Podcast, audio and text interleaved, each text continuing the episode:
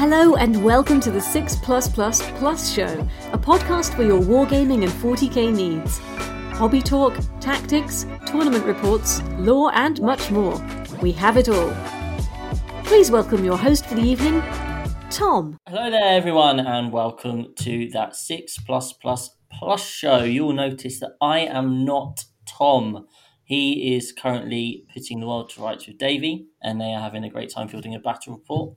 Um, but we will get through this together because I am joined by three fine gentlemen. Aaron, how are you doing, sir? I'm doing very well, thank you. Yourself? How is, I'm not bad. How's the world of Warhammer treating you in the past week? Um, yeah, it's treating me pretty well actually. Yeah, nice bit of gaming, bit of uh, painting, modelling, all going well. Is it is it still the orcs? It is. We've finished. Uh, I'm just finishing the bases on another five uh, Squig Rocket uh, Storm Boys, and I currently have ten commandos on my desk that are getting painted up with uh, purple camouflage trousers.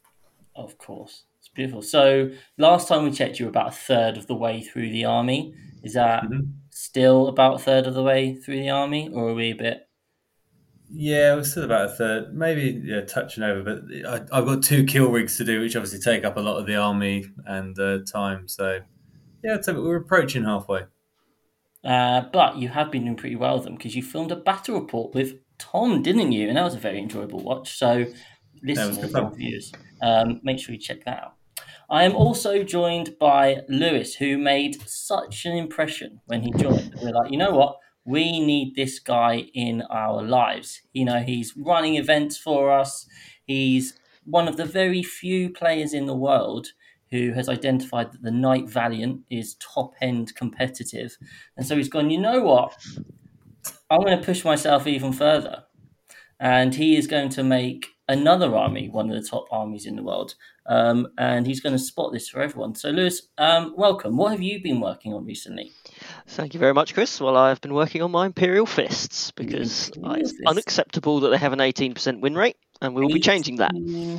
18 percent win rate. I mean, that's that's pretty unheard. It's pretty poor. That's, that's not ideal. What's your win rate with them, Lewis? Uh, my win rate's 100%, but it doesn't include events, so I think it's probably 0%. So I'm actively not contributing at the moment. Excellent. but I Um, will do when I've got them painted. When's uh, when's your next when's your event with them? When are they making their debut?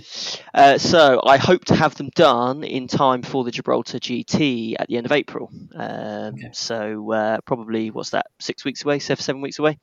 Um, so uh, which is slightly scary when I look at the amount of yellow I've still got to put on models. So, You have picked the um, worst colour. yes. Um, so obviously Marine's doing pretty well at the moment. There's a lot of like Alpha Strike drop pods stuff out there. Um, we've got some really nasty shooting. And so if you've gone out to really embrace that with your Imperial Fists with all the standard meta picks. Uh, well, it wouldn't really be me if there were meta picks involved. So I may or may not have 700 points of falchion in my list for Excellent. So that's two tank, volcano right? cannons. It is Okay. a tank. It's a Forge World Beast from the Horus Heresy. Um, somehow they've kept it alive, hidden away on the phalanx. I think it was just down like a random corridor in a bedroom that no one no one knew about, and then they've brought it out ten thousand years later, um, and found that if you actually turns out if you strap two volcano cannons together, they're actually worse than just having one volcano cannon on a shadow sword. So who knew? Okay, that's interesting. So you you still managed to get a giant knight in tank form into your Yes, into your and it's army. actually bigger than a Valiant as well, which is even more exciting. Okay, 700 point tank. How many wins does that have? Twenty six. 26. Has a two up save, no invulnerable Okay. save whatsoever. No invulnerable. No. T nine at least, maybe. Uh, no, toughness eight, of course. Uh, it's because it it came, it came out when they released obviously the original Forge World book for ninth edition, um, which has now been so massively outdated by everything that's come s- since that it's just it's just not all caught up. So as I say, it's volcano cannons. It has two of them, and they obviously that is what the Shadow Sword carries, which is currently damage 15 and three shots or wherever it is. Yeah. The uh, the Falchion's only damage seven on its volcano cannons, and that is with the plus one damage you get for being an Imperial Fist um, assuming you stay in Devastator Doctrine all, all games. So, um, yes, not great.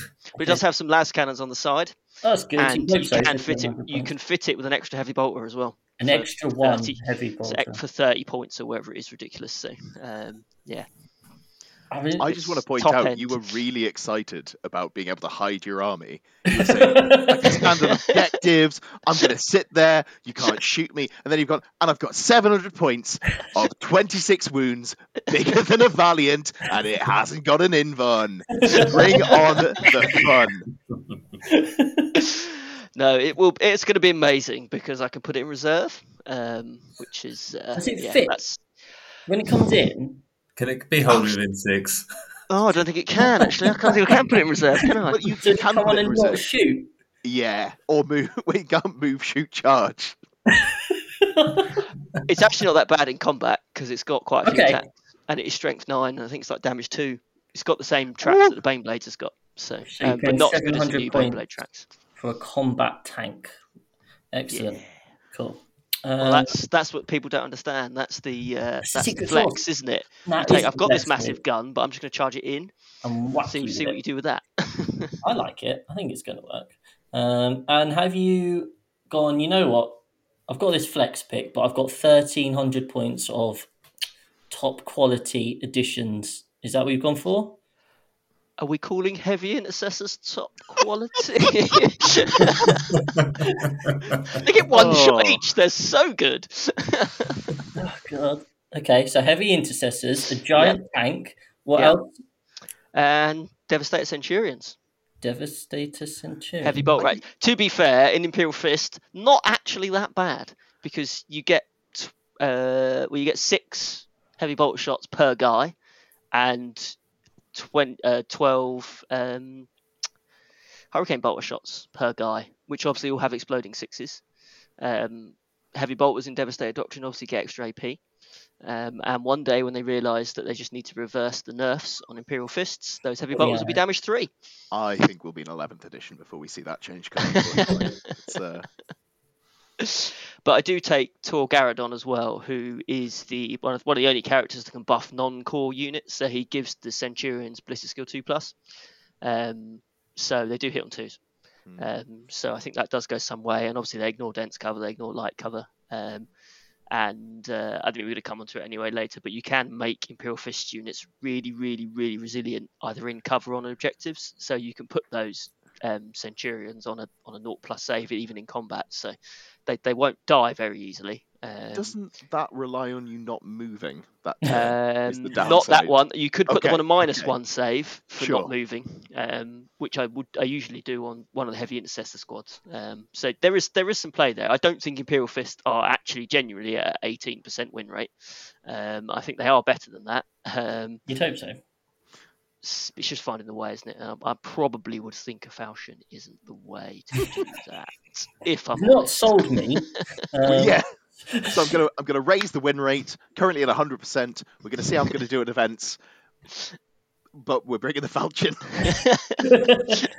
I mean, for Gibraltar, I mean, it's going to be such an amazing event anyway. It's it's not using UKTC terrain or anything like that, so it's more about the kind of spectacle of it all, really. So, uh, it for me anyway. I think some people will be taking it more seriously than I will, but uh, um, to be honest, even with the spirits Lewis. There was Yeah, a, definitely. a guy that went 4 2 at, um, I think it was a beachhead with a uh, Ta'unar, Ta'unar, like a thousand Did he? points. Of, yeah, four two.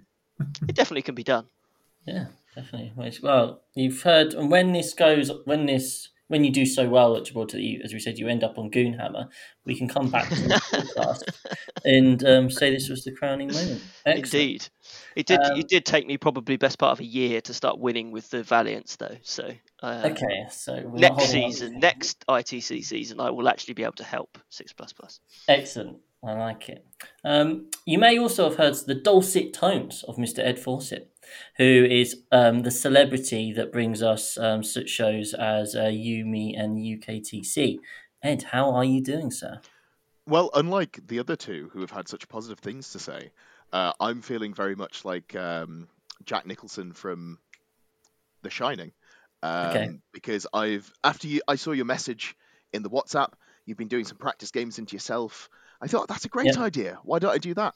So I've been trying to learn how to beat the Tau, uh, the Dark Angel Menace with my Tau. Excellent. And I am, yeah. And, uh, all, all the Terminators and no chaff makes Ed a, a dull boy. Boy. It's ooh, it's it's been interesting. I'm I'm having a great time. Are we back in lockdowns again? Are we just playing playing ourselves again? Is this what's happening? Have we just Well, I, I- have I just been transported back to 2020? The problem is, I'm the lone Midlands contingent of Six Plus Plus. You guys are all nice and local to each other, and um, so I get a lot of my games in on online at the moment. Not that any of you guys play it because you've got actual friends and more common sense. So it's difficult. It is difficult So you've been uh, Dark Angeling it up on TTS then? Is that it? against myself. Yes, Against yourself. Which is just uh, the worst possible thing I could imagine. And um, I'm probably going to do it again after we finish recording. Excellent. I will beat them. I've seen Just people don't stand give- on the objectives. uh, but then they get a 99. um, I have I have seen people saying that it's a, a 20-0 on WTC scoring for uh, Dark Angel into Tau, and Yeah. my my objective is get it to the point where I can 11-9 it in the favor of Tau on a favorable map. If I can get to that point, I will be happy. Okay, And, well, um, we can attest to the fact that Jamie Clifford got 20 owed um, by at an event. So good luck. We're, we're if you could do that, that would be pretty amazing in time for teams. That's May. Mm, So you've got till May to get that done. I'm working on it. Okay, excellent. And viewers of the podcast will see that um, Ed has begun working on his very own six plus plus flag in the background. it's um, currently blank, but it's a work in progress, right? it's actually um, I'm concerned that I'm you know I'm stuck here in my room. I want to go somewhere, so I've got a sail here to carry me away to greater fortunes. That so is- far, hasn't uh, hasn't worked for me. Excellent. That's beautiful. That's poetic. Well, this is your first time on the show. Um, so I've got two really important questions for you. I'm putting you completely on the spot here. Um, my first question for you is How would you describe your Warhammer playstyle in just three words? Ooh, That's a good question. I'll let everyone else answer because I'm nice. tanky shooting, I would say. What was the bit before tanky? Cagey, cagey, tanky shooting. Cagey, tanky shooting. Okay, Yes. Aaron? Uh, friendly, like uh, I don't know, friendly and cuddly. Friendly and cuddly. That's your Warhammer playstyle. Excellent.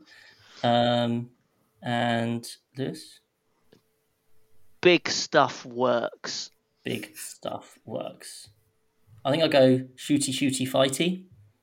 I think that's probably how I'd work. That's t- is that two? What are we calling that? Three words?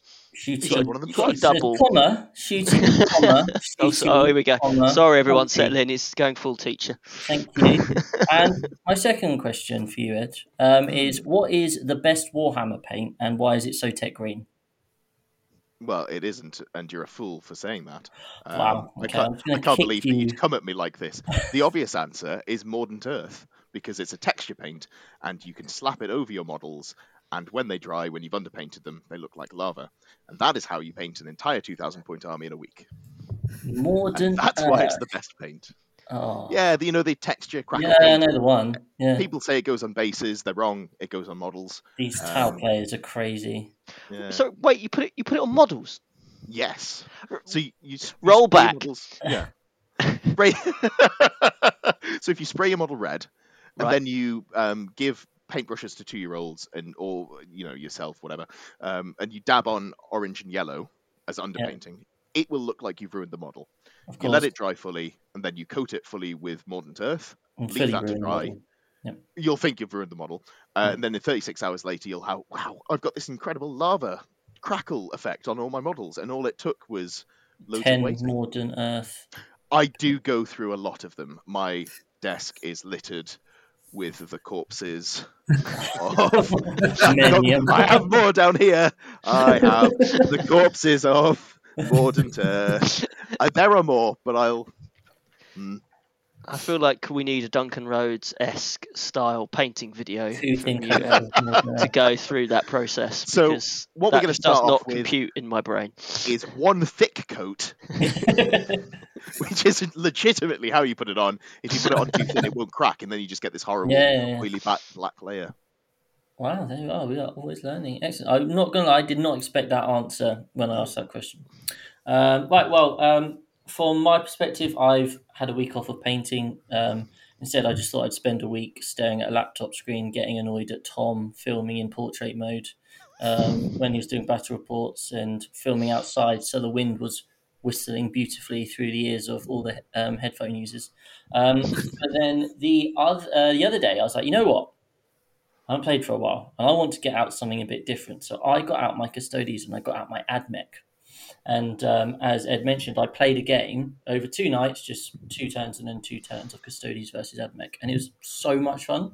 Um, you slow played yourself. I did, yeah. um, it, was a, it was a game full of intent, played in the best spirit. Um, Custodes dice rolls were appalling.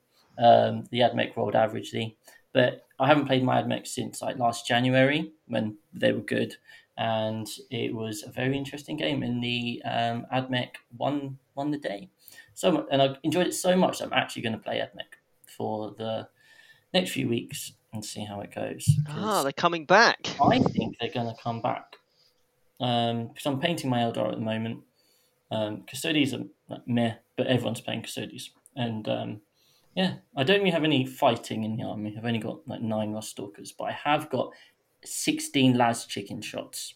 And they will kill a falcon. That's so unreasonable. what do you mean you've got 16? Well, no, there's there's eight models and they get two shots each. So, uh, yeah, actually 16 would be unreasonable.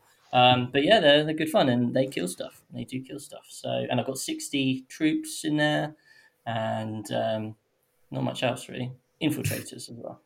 But Takes yeah. me back to your dominance of the Saffron Slam. Saffron Yeah, Slam 2, that- 3, and 4, whatever ones you won, all of them. Yeah, that was stupid uh, Admech list. that was. I, I still remember going to that tournament and Admech were at their height, and I took four planes, and I the lists came out, and I looked down the lists, and I was like, "Oh shit, I've really misjudged this event." uh, it was brutal. I just, oh, I felt so bad. Just every E- Even our top players at that at those events had uh, had taken nice lists, and then it was before we'd met, so you just rocked up with my first this- one. Just was like, Admech's good. I'm playing Admech. I'll take my best list. And uh, and just creamed everyone for a whole weekend. So got to the final, played into White Scars, and everyone was just telling him just deploy on the line and hope you go first. And he didn't go first. And it was just like, I'm really sorry for what's about to happen now. Because it, was, just the same every time. Like, my whole army's going to hit on twos. I'm going to fly my four planes over. I'm going to go put some blobs over here and I'm going to kill half your army. I do normally try and make the players on the top tables use a clock. Um, I thought in that occasion probably wasn't necessary. Given 15 minutes later you'd wrapped up and were watching other games. it was, uh, it was a glorious time. Fun memories. Anyway, um, back to the show itself. So uh, we have got um, a really interesting topic today. We're going to be talking about the Arks meta. Everything's settled down a bit now, um, and we kind of want to um, offer our thoughts on how it's affecting our particular armies. I think you hear a lot of the top players out there kind of talking about the theory and what the different things are, but we want to comment it from the perspective of we play these armies, this is what we've experienced. We'll give our general thoughts on how it's going as well, but we also want to build on an episode we did a while ago, which was based around how we think uh, or how we thought you might want to adapt your lists, and now see if we've learned anything from that time period. Um, Aaron's also going to talk us through a highly competitive event he recently went to and had a great time at, and then we've got a bunch of podcast um, questions to kind of to respond to. Um, but to begin with, we start with our Plus weekly roundup. So for those of you who follow us, you'll see. Um, I feel sorry for anyone on like the competitive 40k pod uh, Facebook group or the ITC group because it's almost daily.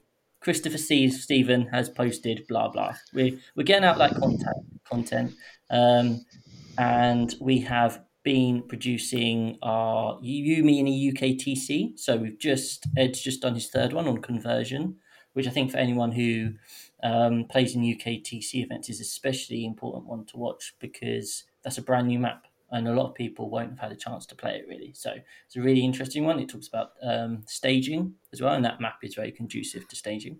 Um, Davey's doing obviously his weekly bug bug watch. Um, we talks about Tyranids. They had a great weekend, um, and I'm sure Davey's going to love sharing that one. Um, and They, they uh, had an Aaron- undefeated list, technically, I believe. I think he said. technically, Yeah. yeah. Yeah, yeah, technically, but you know, you'll have to don't want to spoil anything. Have to wait for that, watch that show. Aaron will have his Tau at some point this week, um, in which he talks about all things Tau. I recently um, released a video about using the interrupt stratagem. Um, obviously, when we use the interrupt, we usually use it just to try and kill something before it kills us.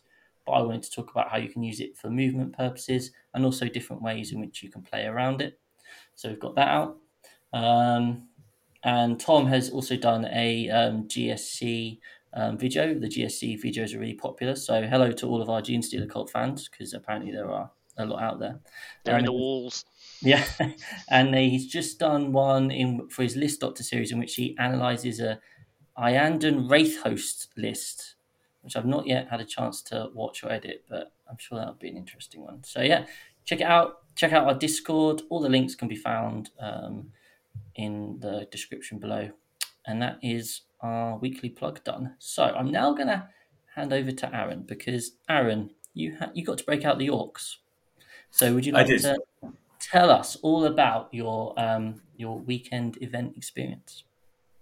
Yeah, so um, John Scrivens uh, has trialled out a local um, 1,000 point um, club event. Uh, to start off, there was just eight of us um, going in, and to try and make it, I guess, a bit more partner, wife, family friendly. Uh, It was one game on Friday night, and then two games on the Sunday afternoon. So like we, it was really nice. Didn't start until ten on the Sunday. Uh, finished by like half four. Um, so it was very nice. You weren't like dashing a, dashing away for a whole weekend. You didn't have that incurred cost, monetary and um, uh, sort of quality time with your dearest and nearest. Um, so the format worked really well. Um, started off at a thousand points, obviously very competitive. It was uh, everyone was stoking to take it down.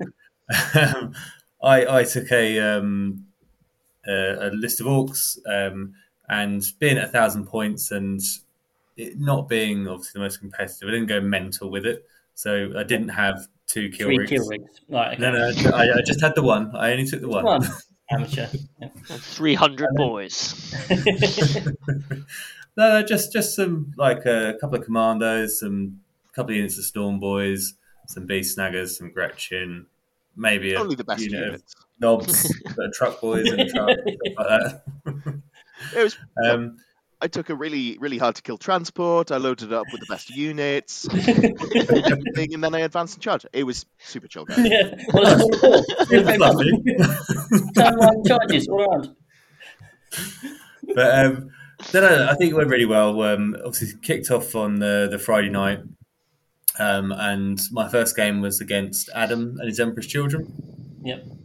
Um, I, I deployed on the line. Um, Old. Yeah. Adam made the mistake of not deploying at the back of his deployment zone. so, because it's on the the smaller boards, Oh no. Oh, they're only four foot boards, aren't they? Yeah, yeah, Yeah. yeah. so turn one, I had everything of his in combat except Oh, for a venom crawler and a master of possession. Um, Poor bastards. Poor, Yeah. poor bastards. I think that that one finished 92-19. Um, oh, you let him get nine points at least. I That's good of guess. you. I think you're looking at it the wrong way. Really, what you were doing was letting him experience his army rules in in full actuality because they have um, fight first everywhere, right? So he got to Yeah. use that on every unit. It was great. Yeah, yeah, surely. yeah. That's a good point. That's good learning. Learning. Well done, Aaron. Yeah, no, there was it was good. Um, even though it was it does sound a bit one sided. It, it was like well, obviously once I got that momentum going, it was very difficult. He didn't get out of his deployment zone. Yeah, yeah. It almost became a point where he had a unit of Raptors in deep strike that he couldn't actually put on the board. There was Mm. what there was one tiny triangle in the mid light that he could fit in because obviously there's so many models on the board. But it was one of the most fun and entertaining games of actually 40k I've had. We were laughing, hugging, jumping. It was just lots of comedy throughout the whole thing. It was it was really really good fun. Um, but off the back of that, there's unfortunately at the event there was a a bit of an angle shooter player, a bit of a is a bit unpleasant to play against, Yeah, and I think I know what um, taking advantage of some other people. And they ended up getting the same score as me, Classic. uh, another 92. So my opponent for round two on the Sunday that I had to dread having to face and having to deal with their drama and them throwing their well toys out for it, Tom. Yeah, Tom. Well, very own known. Tom Lehman. Yeah, absolute bastard. No one. And he did not disappoint. Yeah, I bet. Yeah. Table flips, the whole shebang. I can That imagine. he, he kept he kept moving stuff forward more. He kept doing take backs about like hiding his He- dice and just telling me what he'd rolled and stuff like yeah. Was he twiddling with his hair when he got nervous? That. He was, he was. Yeah, yeah, yeah, yeah. but no, no, I had a. Isn't that a sign he likes you? Um, I think he's got a thing for you, Aaron. Sorry. Great I think he's got a thing from you. it? Yeah. Um, I had a lovely uh, game into Tom and his Drukhari. Uh, it was obviously quite strange because we both wanted to hurtle towards the opponent, but we also didn't. Like it, it was this weird thing of do you take aggressive secondaries, do you take more passive ones? Because if you don't, if you take aggressive and go first, etc., then uh, if you don't go first, if you go first, it's fine. If you don't go first, it wasn't very good. But we both played quite cagey, and um, I made a couple of mistakes with a pile in to allow um, Tom to hop out of a transport and um, with some Harlequins and get, get on some objectives that he shouldn't have got onto, really. But it was actually a really low scoring game. I think it was uh, 64 48 or something like that in Tom's favour.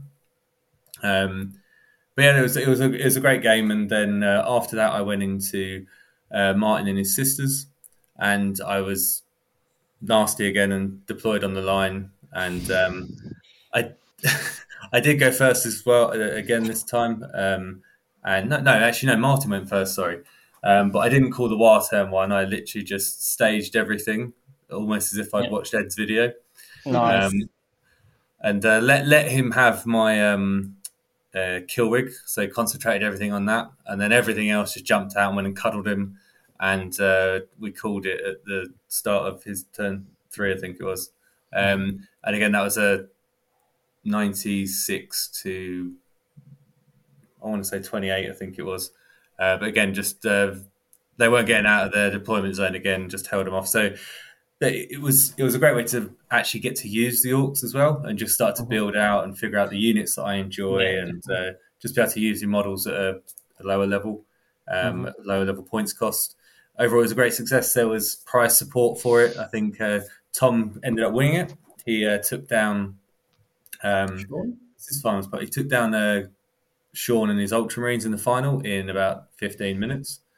Um, it was a very, very quick game. Um, but yeah, he won a Khorne Demons combat patrol box, Excellent. New army. Perfect.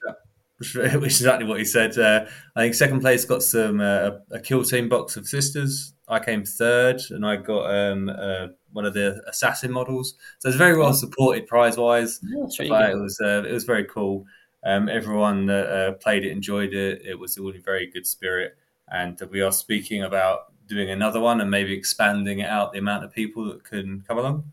Mhm. Um, and even talks have been out having the possibility of being able to do like a a two thousand point sort of one day thing with uh, some of the team with the uh, venue that we're at. So overall, it space. was absolutely huge success and success and very very well run by John and very very enjoyable.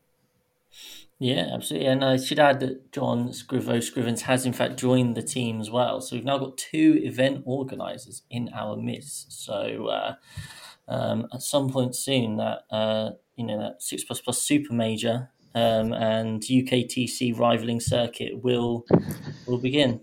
Um, At what point does um, someone have to investigate us for having a monopoly on the, uh, the tournaments? yeah, I don't know. It will be soon. I feel. I feel. It is a maybe- good way to win the ITC if you just have every single player, then it's guaranteed, then, isn't it? You can't argue with it. Just crush all opposition. yeah, we are currently in contractual talks with um, Art of War, so You're buying them out. see how it goes. Yeah, yeah. Um, excellent. Well, congratulations, Aaron. Sounds like a great fun, and um, yeah, we'll, I'm sure we've got um, we've got the Southampton um, major coming up this weekend, which um, I believe some people are going to. Anyone? Any of you going? Aaron, are you going? No, I had to pass on my ticket. John's taken my ticket, and I know Tom's going as well. Excellent. So uh, hopefully they um, do well. Um, but for the topic of the day, so Arks of Omen. It's been it's um, starting to set some interesting um, sort of statistics out there. And so, what we're going to do first is we're going to kind of talk about it from our own specific angles, um, like our particular armies that we play, um, how are we finding it, and then what we'll do is we'll move on to, um, you know, maybe our general musings as well. So, should we start with you, Ed? You obviously quite like Tau, Mm-hmm. and Tau were doing pretty well. They had um, they had two bombers, and uh, people didn't like playing them. And then Arks hit, and people went, maybe I don't want two bombers anymore. Some mad lads carried on playing bombers, didn't they, Aaron? Um, But Ed, Mm. how are you finding Tau now that you've had some games with them? I think they're still interesting. I think it's it's weird. A lot of armies have a very straightforward path to go. Obviously, we've seen Custodes. They're fairly cut, cookie cutter, or you might go for the ten warden blobs. You might have, you know, Iron Hands. You've got your Van Vets. You've got your drop pods. These all sort of make sense. With Tau, there's a lot of different ways you can build them, and I don't think we've seen the right list yet. Okay. I'm not convinced. I was playing Triptide. I don't think that's right. I think I'm going to go back to only two, um, especially on UKTC. While there is a lot of room to hide them, there's not that much room, especially if you want to, for example, bring on a plane turn two, hide that behind your big L. It, it's difficult to to fit them all on the board, especially with the big brick of uh, crisis suits, which I think is pretty much mandatory. Um, so I'm I'm still experimenting, and obviously Dark Angels are, as we were talking about before, they are bad for Tau. um, people have been saying it's a a zero twenty in the favor of Dark uh, Dark Angels, so going to see what I can do to try and twist that more in the favor of Tau, but I'm not quite sure how we're going to do that yet. Okay, so in terms of the games you've played, what have you found have been the good matchups and the kind of the bad matchups? Then? So I think the main problem Tau having at the moment, because obviously their their win rate has fallen off the cliff a little bit, which I think is in part to a lot of the players who were playing Tau well aren't playing them this season or haven't gone to events yet. So it'll be interesting to see what they're playing when it comes round.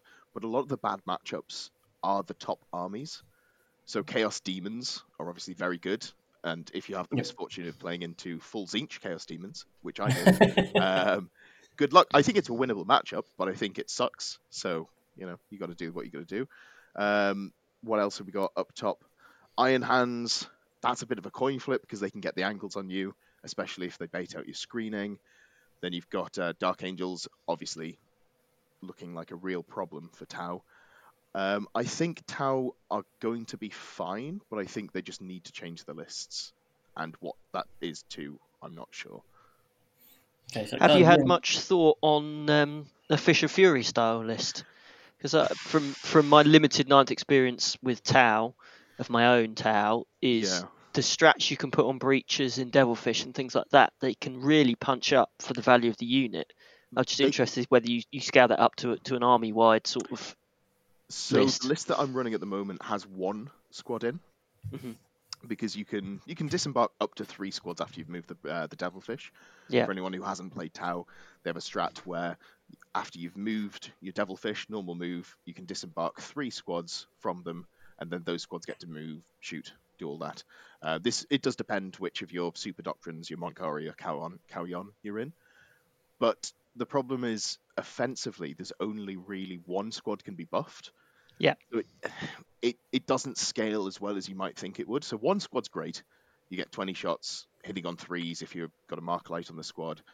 But then they're only eight, strength 6 AP2 1 damage. And sure you can reroll wounds, but that doesn't go as far as it used to, especially when you're looking into, you know, wardens, 3 wounds, terminators, 3 wounds. You end up killing not anywhere near as much as you think you might. Uh, I think they're great, but I don't think that they have the punch to to go all the way. Interesting. Um, I mean, Aaron, you've obviously been to some events and that sort of stuff with your Tau. Um, you've been field testing quite a lot. How have you found the Tau whole Tau experience in Arks?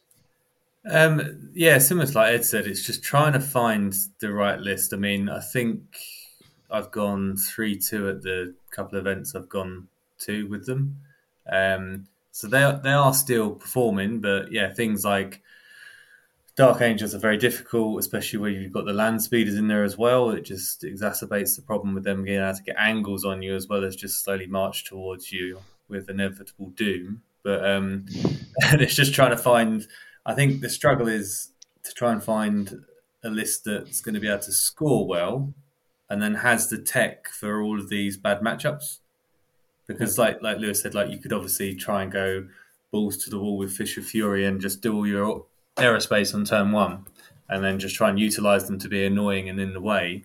But I don't think that's the way either, because then you've got obviously things like Dark Angels that can use them all to slingshot across the board, um, and just ends up creating a lot of problems. So they're still there, and like obviously I'm not the best Tau player, but I, technically I've got a sixty percent win rate with them. Um, so that there's still there's still something in the the Yeah. tank for them, but I don't think we've really figured out the right sort of list to, to go a four one five zero. Is the sort of problem I see. What are your guys' thoughts on the um, the guard matchup? Because Jamie played it with a very specific list, I guess, um, at teams and got absolutely battered.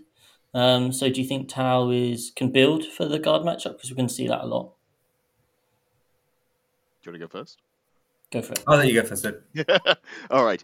So I think the only thing that concerns me in the guard matchup is the non-line of sight shooting. I think everything else absolutely fine. Um, I played both sides of the matchup previous to Arks, and you just pick up the models a lot of the time. You've got the volume of firepower to deal with the infantry horde if you can position in the places you need to be. Um, you can pick up the Leman Russ pretty efficiently, either with you know the the buffed Crisis Suit Blob, which is rerolling wounds if you get close enough, or with if you're taking hammerheads, they rip through them. Uh, ion Riptides, they you have to spike a little bit, but if you're taking multiple of them, you're probably going to kill one or two Leman Russ, and then you fire and fade everything back. So they go, oh, all my great guns don't get to do Mm. anything. The problem is, Earthshakers have the regimental keyword. That's a problem because that will pick up pretty much anything you're bringing as a Tau player. It might not kill Riptides. I haven't run numbers on them, but you don't want to be taking that on your Crisis Blob, for example. It's what's uh, D? Is it something daft like D6 plus three shots, A lot of strength shots, 10, yeah. AP3, two damage? It's something unpleasant. Um, you don't want to be being hit by it on fours and you know being pushed to invulns or not having saves because you're playing really greedy with crisis bricks and you can't afford to put shield gens on everything because crisis are just too expensive so i think if you can deal with those somehow you're fine if you can't you might have a problem and i am considering putting the um i've forgotten the name of it bit of upgrade that you can put on the stealth suits that lets you teleport in turn one Yeah, and then just having Oh, a, yeah. a throwaway squad go in and go, I'm gonna try and deal with that brick, or deal with the uh, the mortars because the mortars can be a problem as well, just through the volume of firepower chipping away at the crisis suits. Yeah. So if they don't have great non-line of sight shooting, I think you just win. If they do, you have to deal with it early or get chipped away at yourself, which Tau doesn't enjoy. I think um, when Jamie played his game, it was so. This is an interesting thing. Also, we found that the guard redeploy happens a step after the Tau redeploy. So guard got first turn, Tau redeployed, and then guard got to redeploy. And um, guard can obviously be quite maneuverable with their tanks and that sort of thing. And he was just able to come down the side and blow a huge hole, and kind of off flank. So it might be mission dependent and that sort of thing. Mm, Um, level, I guess. Aaron, have you had any further thoughts on your orcs? um, as in how they're doing at the moment. Meta, yeah. I think they do. I think they're in a really, really good place. Um, I don't think you've seen a, a massive representation coming through for them, but like they won an event this weekend. They had a 6-0 list this weekend uh, that came second. So that there's a lot of play to them. They have got a very good secondary game, and the the pressure lists that you can build with them just give your opponent too much to do. Because like like I was saying with the um, with the matchup with Tau into guard, similarly, like I found like if you can keep all your stuff out of the way and just pop out and get rid of their stuff and hide again, you're grand. You can't do that against orcs because they're just cuddling you turn one and turn there, two. yeah. It's exactly what you don't want. Um, and I think uh, again that the orcs are able to get into the backfield of the the guard with the Storm Boys. Um, you've just got the kill rigs that are just annoying, and then when you get rid of them, a load of ObSec pops out. So I, I think they're in a really good position. Um, they really like going into GSC for one, and that's one of the times. Yeah. This is all sounding very positive for the Orcs. Um, yeah. I wonder, Aaron, your thoughts. Would you now finally say that the Orcs have enough dakka? uh, they don't want the dakka. But I that's the thing. You, you remove all the Interested. dakka. You finally Yeah. given them all the dakka they could take. You can take as much dakka as you want, and they don't want it. I don't Yeah. want it. But that is, um, yeah, I think they're in a really strong position at the moment. Orcs, I think. I'm not sure what it is. I don't know if it's the player base doesn't want it doesn't play competitively overall, or people don't want to put the the time in to have such a large army. Hence, why you obviously have maybe some smaller um, contingents pla repping GSC. But I think their win rate in the hands of a good player is better than what they're showing up as, and they're showing up as pretty okay at the moment. Do you think you've got any bad matchups? Uh, Imperial fists, sorry. bolters, Imperial fists, all those bolters, high output. You know, we're I, going to see I them look coming at big squads. I could chew through big squads quite happily. Um, I think it depends on the builds and that because I guess in obviously you've got who goes first, but if you've got a load of commandos that are there to sort of tie up, uh, like turn one, the, the shooting units, you've got storm boys that come in like advancing 18 inches towards you, then charging on the go turn. There's a lot of stuff there that can just neuter your opponent's ability to shoot. Um, and that, like you just need to, even if you get into a unit in front of them, you just need to get an like you've got the strat to pile like consolidate and pile in six inches both times, so you can pretty much tag whatever you want with a unit of boys once you get them in there. Yeah. Um, so I think surprisingly, actually, I'm I've, I've not played them enough to figure out what. I'm sure they've obviously got a bad matchup. I don't think. Surprise, surprise! The Dark Angels Terminator build is a going to great say, how do they feel about running into a bunch of uh, models they can only wound on a um, on a four up, which have storm shields? Well, there's a way you can find out by watching the bat rep that will be coming out soon when it gets finished between uh, my Orcs and John's Dark Angels.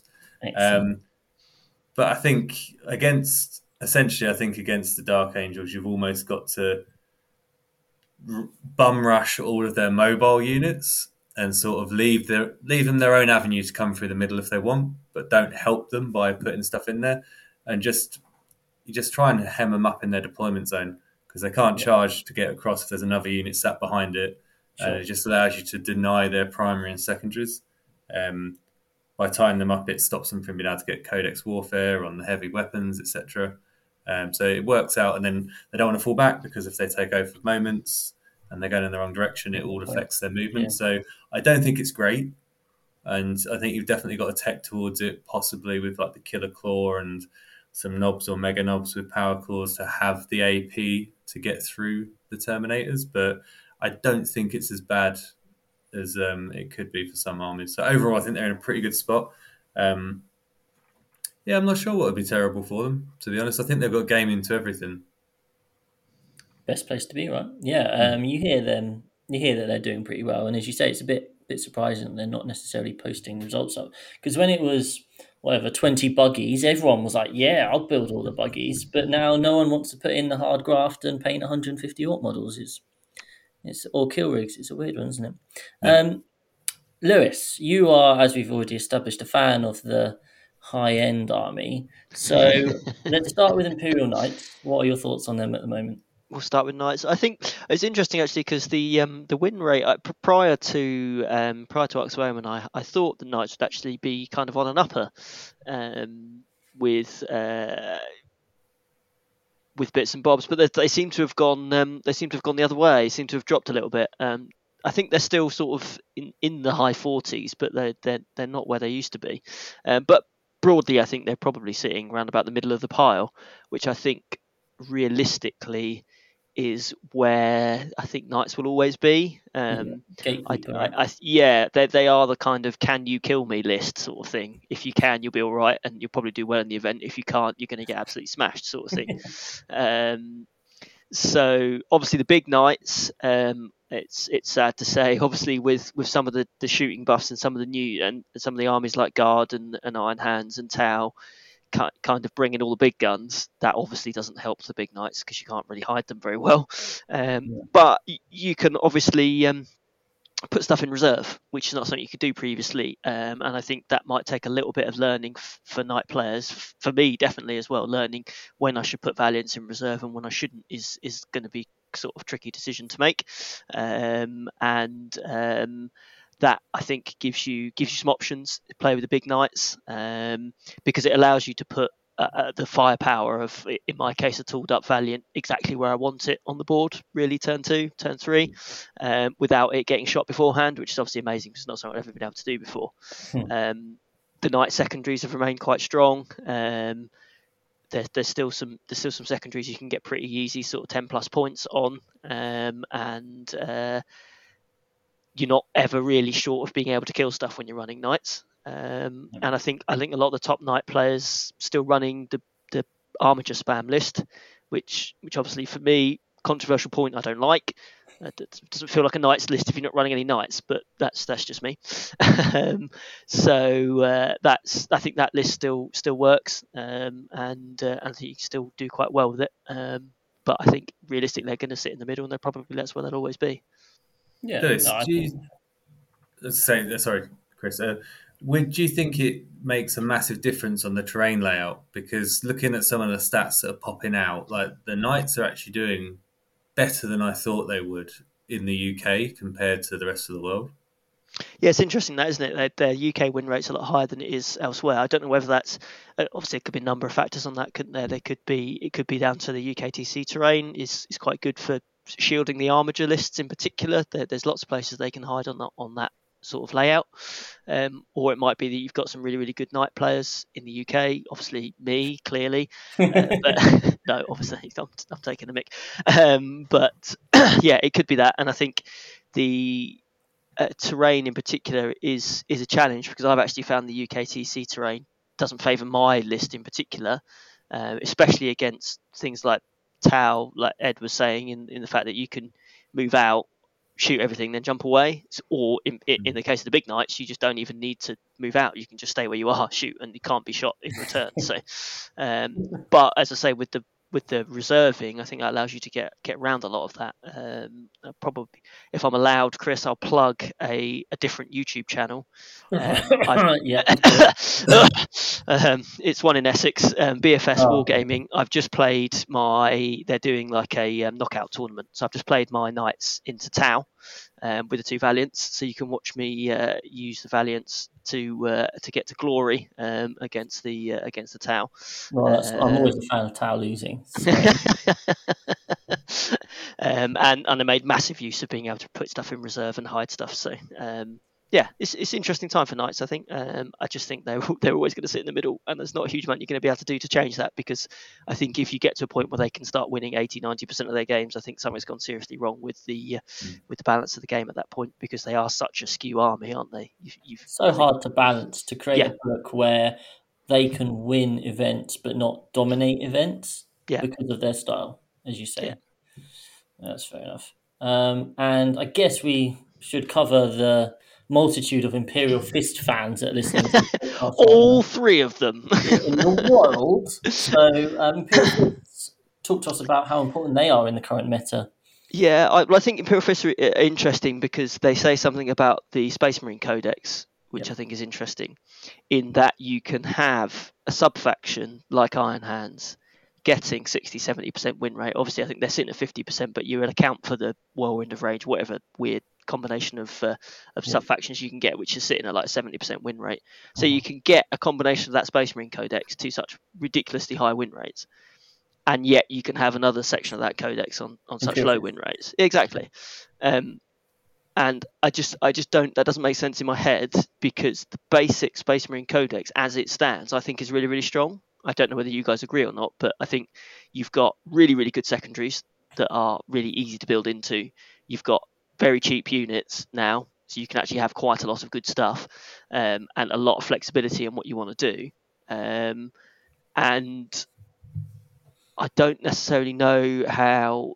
Obviously, Iron Hands do add to that, and Salamanders do add to that by by buffing that shooting even more. But I don't understand how Imperial Fists changed that to be so bad that it goes so far the other way. It just in my head it doesn't make sense. Is it the player base? Well, it, it um, I don't know. It could be. It could be that because they have been traditionally so bad that you've probably you've probably got the players that have picked them up that are the players that just love Imperial Fists quite yeah. rightly, I would say. Whereas you've got the the players who are looking to play the strongest armies, and they've got their beautiful blue army or black army or green yeah. army, and they're going to play it as whatever the secret source is at the time, and that is obviously Iron Hand successors at the moment. Exactly, um, and so... I think that that might actually feed into a discussion for a diff- another day as to how how much weight we should be putting on win rates as a way of monitoring the success of, of the game or the balance of the game. Because if you, you it would work in a scenario where everyone just kind of played the same thing and and didn't change around too much. But if soon as someone identifies something that's really strong, everyone just jumps on it and it just massively skews the stats in the direction of whatever someone's discovered to be quite strong. And I think that's that's not a particularly reliable way of looking at things, but people that are much better at maths than me would, would be able to say much more to that. Well, funny you should say that. Um, recording literally today, Goonhammer posted an article about this exact topic. So we'll plug ah. Goonhammer here because uh, Goon, we are part of the Goonhammer Media Network, and so we, um, yeah, guys, guys, go check it out. Go to Goonhammer, and they've done a really interesting article. They discuss the merits of um, of win weight. So what we will do as a collective is read that and then rip it off and deliver it to everyone as a podcast, and uh, we can we can do that for you. we'll just read uh, it out. yeah, just read it out. Just be a beautiful. We'll get Tom and Ed, you know, the dream vocal cords, just with um, Davey shouting random shit, screaming in the microphone. Uh, yeah, and it would be fun. Um, but yeah, yeah so... no, I think the, the Imperial Fist. I think that there's play in there. I, I, will drag it out. I think actually the Imperial Fist secondary is quite good as well. It's the same as the Sisters one. Just jump on an objective and get four points for doing an action on it, as long as you're alive the next turn. Which, with Imperial Fist being able to get bonus to their saves on objectives and bonus to their saves being in cover, heavy. I mean, you can get heavy intercessors on a zero plus save in your deployment zone as long as they don't move. Like as, that, that's quite difficult. To well, exactly. I mean, you do it on normal intercessors. You do it on you put minus one save on Centurions, whatever, whatever flavor of Marine you want. I think you can you can really boost them on objectives, especially if they're in cover. Um, and then that fact that secondary then gives you cover as well. You, even if it's an objective in the mo- in the open, you suddenly in and it gives you heavy cover as well. So you suddenly start being able to get that naught plus save in combat. But um, Lewis, can the falchion do the action? the falchion cannot do the action. It, I'm yet to find a use for it. No, no, no, but no, I will find one. the falchion can line of sight block whatever unit you have because it's so huge. Just park it in front, ah, sit the unit yep. behind, and hopefully, when it explodes, it doesn't do enough mortal wounds to kill the unit on the objective. Luckily, its damage output on mortal wounds is rubbish as well. So even when it explodes, it doesn't do any damage. so a 700 point piece of terrain that shoots and charges. I mean, yeah. I think we're building a picture here, guys. I think we're it's coming together. I am um, yet to put it down on UKTC terrain, but I am slightly concerned it won't actually be able to move because it's too big it, and it won't fit through the gaps in the terrain. So yeah. it's basically going to be a case of you put it somewhere and that's where I have to stay the whole game. yeah, is I it big enough that. to fully cover an objective? Can you sit it yes. on an objective? Ah, see now I'm interested. Mm-hmm. Um, but you have to deploy it on the 10 inch deployment zones. You have to deploy it sideways um, because it doesn't fit. oh god, that is. I I don't think I fully appreciate how big this falchion is. It's a monster. Is it yeah. bigger than a Baneblade? Yeah, so the actually the model this uh, don't get you uh, a whole different thing on how I get angry about Forge World models, but it's basically you build a Baneblade and then you build the falchion around the outside. So it literally it's it's like a it's like a shell that fits around the outside of the bane blade. So it's a good sort of inch or so in all directions, bigger than the bane blade. Um, and it's already the bane blade's already a big model. they are pretty big, yeah. So you, you, I could hide my entire. I could put 30, 40 Marines behind it, and you would never be able to see them or shoot them. Just like gradually working your way up the battlefield. you can't see me. Yeah. I- I want to say, yeah, I think you probably need two of them, mate, and just form like a triangle, a spearhead, arrowhead move. But, don't make me build another one, Chris. I don't want to. um, anyway, so that's um, Tau, Imperial Fists, Orcs, and Knights, all the big players. Um, obviously, I've been playing Harlequins for a very long time now, and they were a huge force in the meta. And um, every time they got nerfed, people went, "That's the end of Harlequins." And every time that happened, it wasn't the end of Harlequins, and they carried on doing really, really well. And this time, we got a five up invuln, and everyone went, "They'll be fine." And having had now a fair few games with them, I'm here to say, tell you it is not that fine. Um, it obviously depends on the sort of maps you're playing on. I think if you were playing on like I don't know WTC heavy boards or that sort of thing, I think they're still in a really good place because their scoring is still exceptional. Or you could be an incredible player, someone you know who just uses the faction incredibly well, and you would generally be okay. But they've lost enough of that, like that, um, that staying power. The amount of games I've had, it doesn't really seem a game went by when I had the four up invuln, where my opponent went, "Oh, I can't believe that thing didn't died." um, or didn't die. And I'm like, well, I can because it, you've just got the minus ones to hit, the no re rolls, the um, four of pinfall. There's just in, maybe minus one to win. There's just enough stacking up. that It's not going to go quite how you plan it. Um, and that meant you often stayed in the games. It meant you could go out in the open, do your shooting, and not really be cared about, or not really care about being shot back. Whereas now you just do not have that staying power. I mean, as we spoke about in the last episode, I played Vic, and the Aeldari shooting just ripped through. I spent the whole weekend basically just getting shot to shit, um, and it just it wasn't a particularly enjoyable experience. I believe the win rate is still pretty solid, um, but you're going to see more and more people moving away. Um, I think over time, um, it definitely seems like kind of the seven eight boat list is the way forward if you are playing Harlequins. Um, the problem is you've got so many guard players out there who are running mortars, um, and that just obviously picks up ten mans for fun. So therefore, ten mans. If you want to try, we're thinking of this from a I want to go four one five zero perspective, right? Um, you're probably going to run into guard. The other issues you might well run into Custodes, and Custodes are a horrible matchup. Um, they're basic on certain missions in particular. Um, it's just a 0-20 and there's nothing you can do about it. Um, and Custodes are obviously very popular in the meta as well. So you take those two sorts of things and you're going in thinking, well, the best I can probably realistically do, unless you are an incredible player, is kind of like a 3 2 kind of um, goal. So it depends what you're happy with, but it's there's just so um, less so less forgiving now. I think it's not a not a particularly great time for them, unfortunately. Um, so yeah, That's really interesting because I always thought that um, Harlequins played at their best when they were dictating what you could and couldn't shoot at. I always, uh, and you know better than me, Chris, anyway. But I always thought that you kind of assume that if you put something, e- even when you had your four up invuln, you put something in the way, and that could be seen, it would just die, and you would Yeah. assume that they was going to die. So Um, it just in my head, it doesn't it doesn't seem to change that much. You just you definitely know it's going to die if you leave it out in the open. I And think that it And what's the changes the, difference? amount you like your opponent has to put into it to kill it, and it's the guarantees. Like coming at it from the the Tau side of it, it's it was an extremely difficult matchup when they had a four up save. It's almost swung all the other way around now. You've got the ability to be much more aggressive because you know you're just going to pop these transports, and then you've Yeah. got the ability to wipe out what comes out. Yeah. Uh, whereas before you didn't, and you have that risk of leaving yourself exposed. So it's actually enabling your opponent to play better around you rather than anything that you can do to stop it. Yeah, yeah, I- and you what you say there, Lewis, is what we all felt as Harlequin players. So I felt anyway. I was like, everything that goes out to die just dies anyway. So what's the problem? But actually, you just kind of gloss over the fact that no, no, no, you were getting shot. You just weren't dying as much. Like you know, every time you put yourself out to shoot, you are probably going to get shot back, right? And now when you get shot back, that boat dies and the troop gets out, um, and then the troop dies.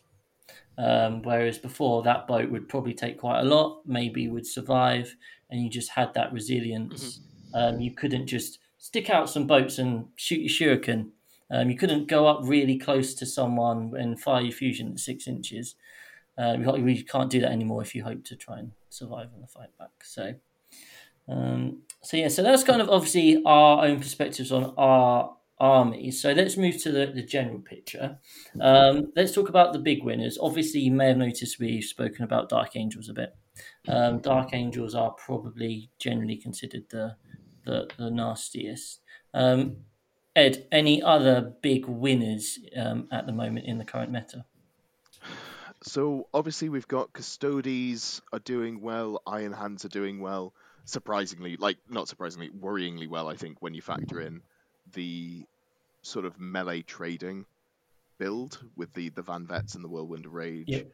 Might of Heroes, whatever it's called. Um, Daemons, I think, are looking really good at as well.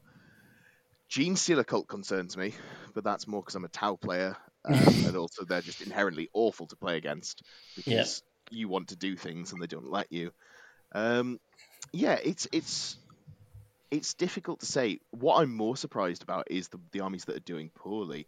Um, I wasn't expecting to see Sisters of Battle, for example, fall off so much, uh, but I think that's more that they're just so easy to play around with their deterministic threat ranges. They're very, you, Yeah, know, you sure. know what they can do. Um, I'm interested to see how World Eaters are going to do. My initial take on them was good, that they just there's no way they can be good. They're a fully melee army. How Yep. could they possibly do well? I think that's going to be wrong um, because they score so many points. Um, you kill you kill their models and they score points. You you know they kill models, they score points, and also the the pre-game 11 inch move on two units of Eightbound plus the Lord Invocatus or whatever jank they have. Um, yeah, no, I'm actually really looking forward to playing against World Eaters, um, and I think they're really well positioned into the meta because they can put the pressure down on a lot of the armies that don't want to be pressured by melee at the moment. I don't think Chaos Daemons particularly love being pressured in melee. The saves are obviously worse. Genestealer Cult hate it, especially if you're nice and fast. Um, they might well have the punch to deal with Terminators. I don't know. I haven't really looked at the output. I just know that it is big and it is scary. Um, so yeah, I think World Eaters is going to be my one to watch. That's what I'm looking at at the moment. Okay, cool. Well, thanks for completely ruining the order of my questions there. Um, uh, so, what will now completely smoothly change through is so he's kind of given us a winner, loser, and a surprise. So, that's how we're now going to transition to. Um, so, Aaron, can you give us a winner, a loser, and a surprise from the Arc in the current Arks of Omen meta?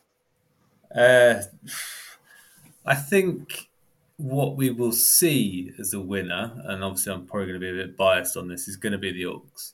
Okay. Because I think they go well into the other armies that are sitting at the top, like GSC, World Eaters. Um, I, I think they've got a game into Dark Angels as well, and I, I, and they're good into Guard. It looks like Uh, it's surprising the amount of ways they've got to um, take down vehicles, etc.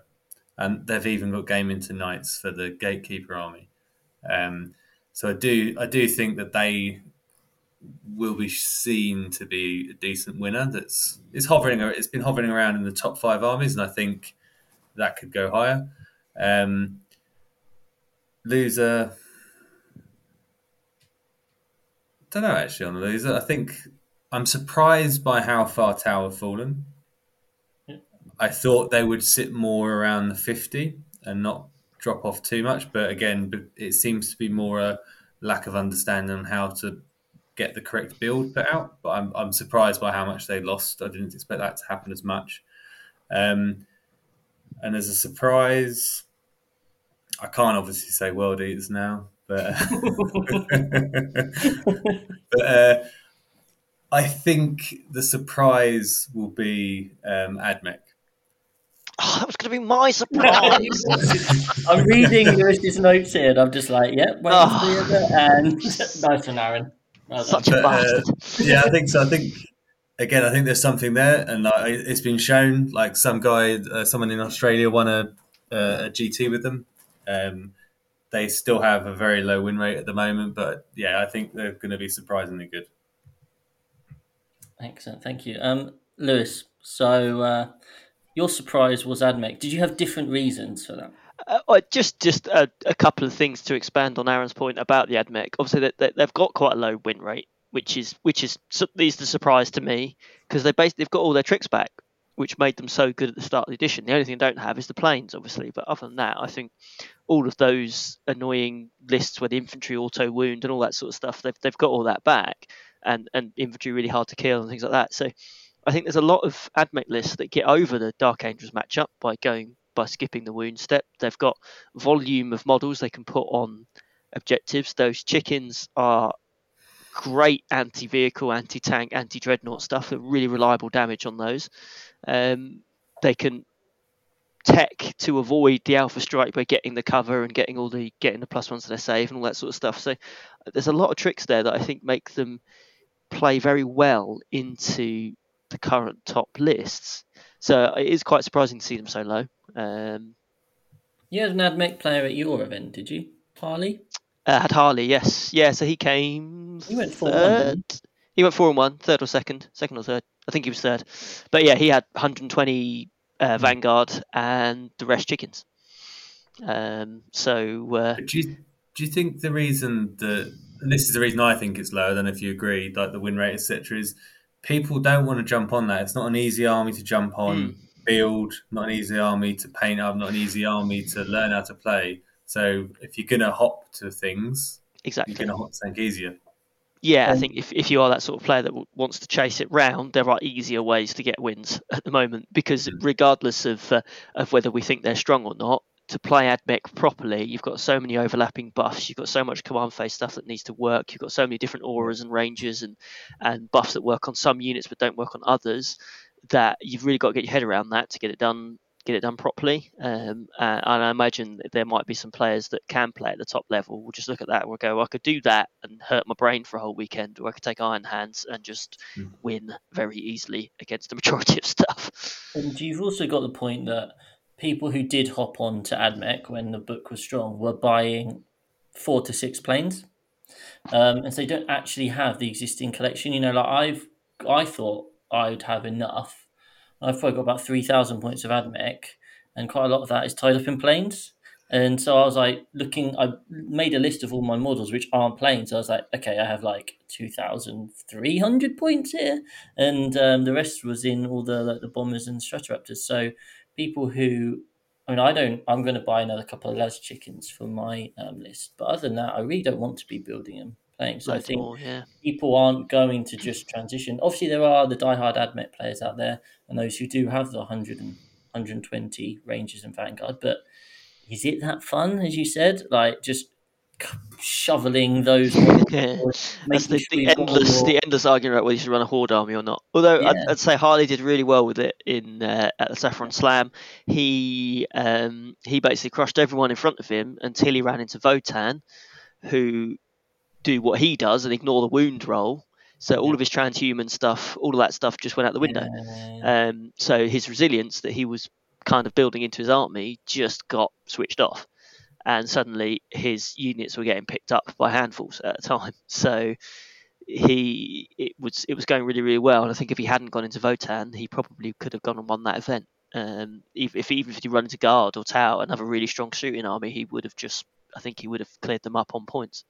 Um, but the Votann just pick you up so quickly with that auto wounding on fours that, um, especially when you've got big units of big units of and people aren't stuff. checking their army to kill that sort of that sort of thing at the moment, aren't they? Um, no, actually, uh, so have you got a winner and a loser then? Yes, I was going. I was going to be a bit left field on my winners and losers, if that's all right. Um, Please take, steer you slightly away from the competitive edge. Yeah. Um, before we tumble into the abyss of being slightly better than bang average. Um, I think this edition potentially, and I would like to get the input of those players that I'm about to talk about. I think there's a big group of players in our community that like to build fluffy armies that match a certain head canon that they've got, um, but that might not necessarily previously have fit into battalions or things like that. So players that like to go full guard vehicles or or want to go for all dreadnoughts or Killa Kans or something like that. I think the the new detachment system and actually, what I mean by that is some of those players they might just be playing fluffy stuff, but they either go to events or want to play at their their local store with legal armies. They don't want to just bring everything.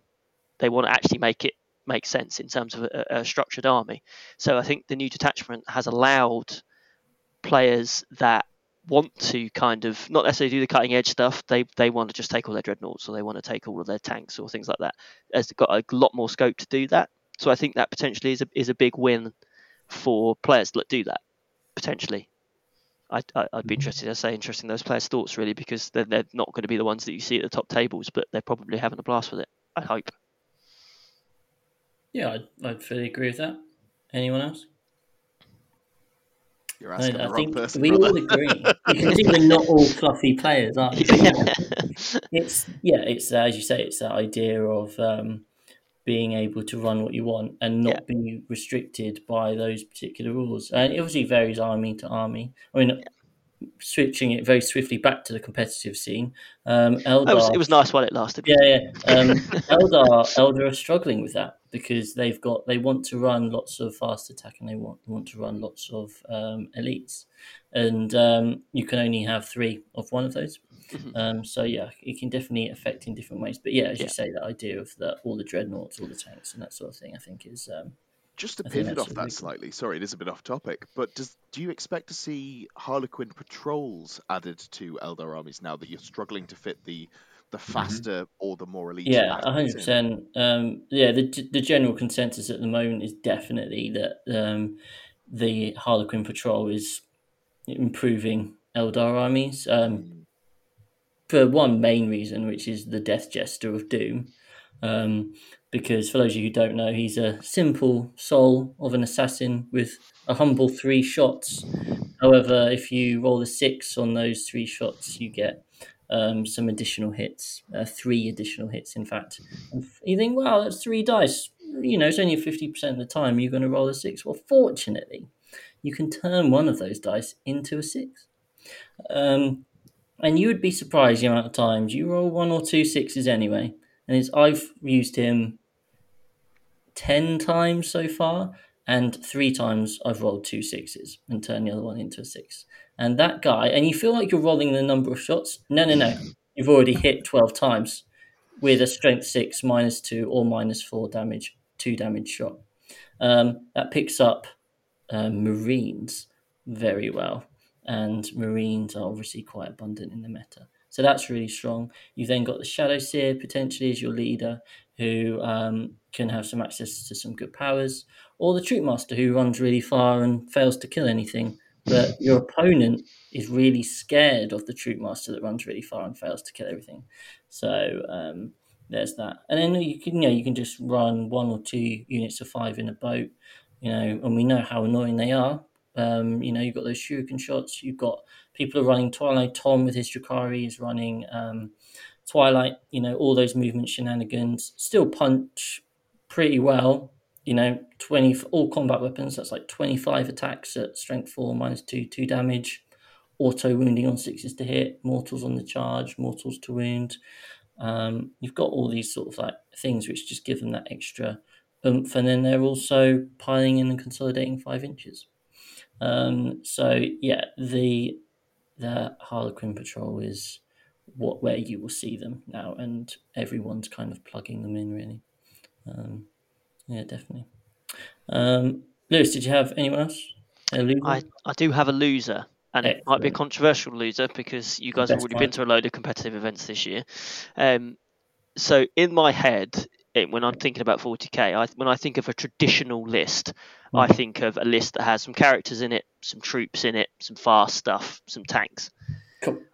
I I think in the new meta where a lot of people are taking into lots of big guns or lots of combat or, or kind of be building a lot of these skew lists, I think a lot of those people that like to take just like a traditional normal list of 40k that kind of does a bit of everything.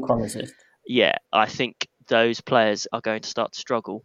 Um, and I wonder if that is a loss for the overall competitive scene. And I'm again really interested to get your thoughts when the scene starts taking into lots of extreme stuff, are there people caught in the middle that end up having a bad time? When has that not been the case? Would be my point. Like when when has there been a meta where we did have you know sort of beer hammer armies that were competitive? Like if I think back, everything has been some sort of skew. If we go back to um, the beginning of ninth, you had Vanguard vets for Marines. Then we went into AdMech. We went to well Dark Angels. Then we went into AdMech. Then we went into Orks. Um, and it's all just been sort of you're taking 120 Rangers and some planes. You're taking 18 buggies. You're taking. I don't remember a time where there was a more balanced.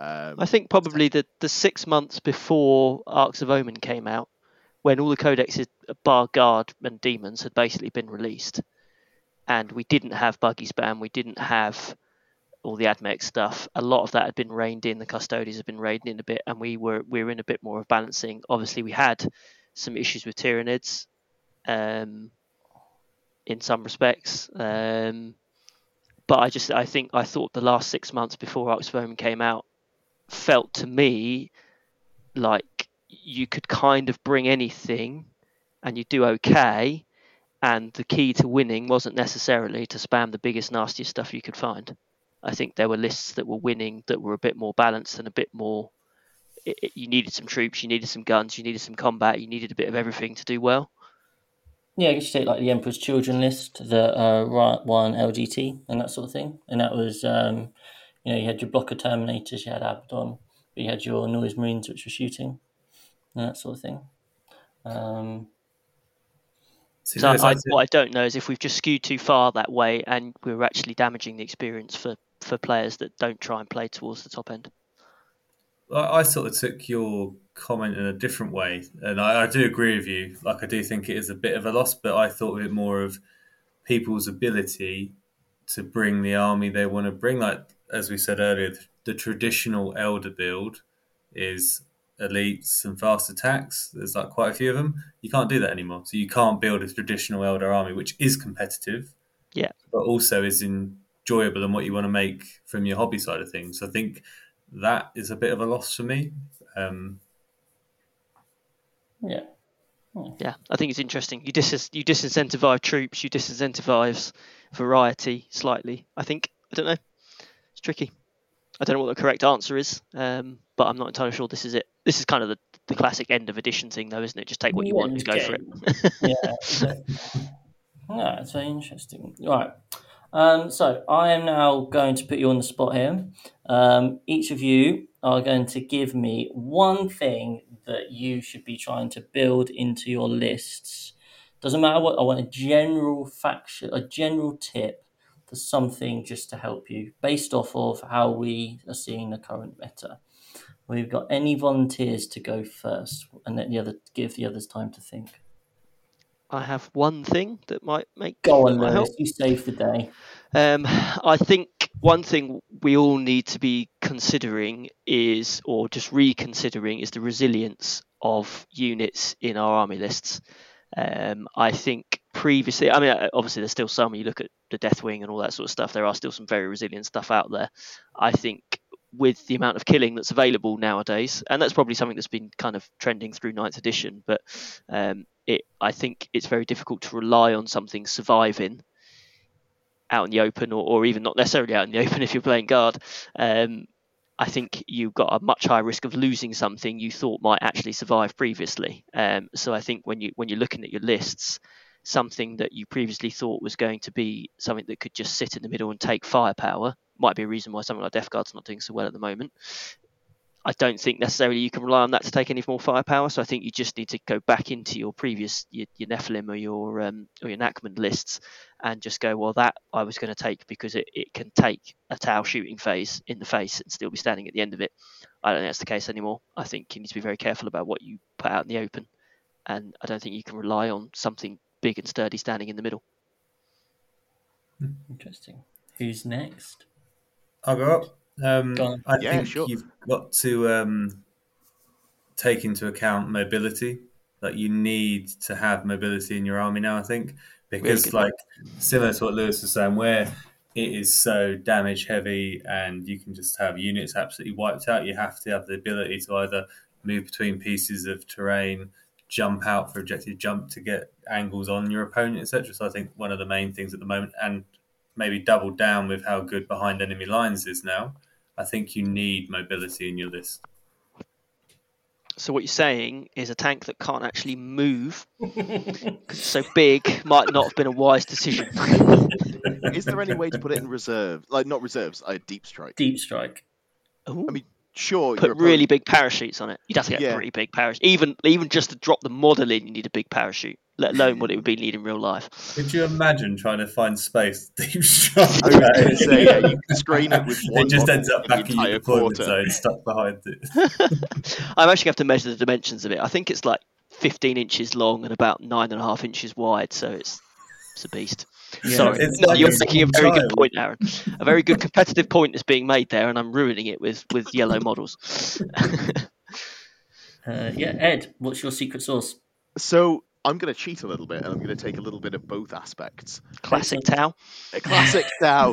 Uh, well, funnily enough, you s- um, I think Tau are one of the few armies that can have that fantasy where they have, you know, a bit of troops. You've got your Breachers and your devilfish. You've got your, your tanks. You've got your riptides. You've got your commanders. You've got, you know, you've got a traditional army. N- Nobody wants to see it across the table from them. Like who enjoys playing into Tau? Nobody. But you know, No one. feel great. Um, I've got staging on the brain. I think I'm really concerned um, for how I'm going to play into armies that can stage efficiently. Yep. Um, I like playing shooting armies, and staging is very effective into that. And now that Marines are so cheap, they can just replenish their staging units over and over again. Um, I've I've played a few practice games into armies that do that well, and it is miserable. It is very difficult to deal with. So I think you want a fast unit that can deal with those staging armies. So it needs to be something that's fast, as Aaron was saying.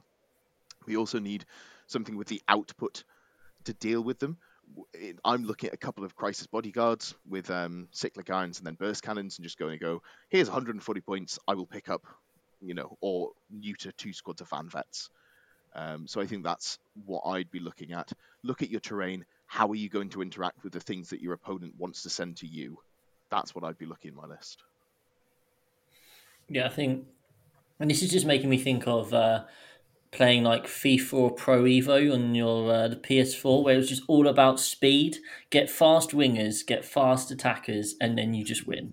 And it feels like um, Someone know, needs when- to tell Ipswich Town that.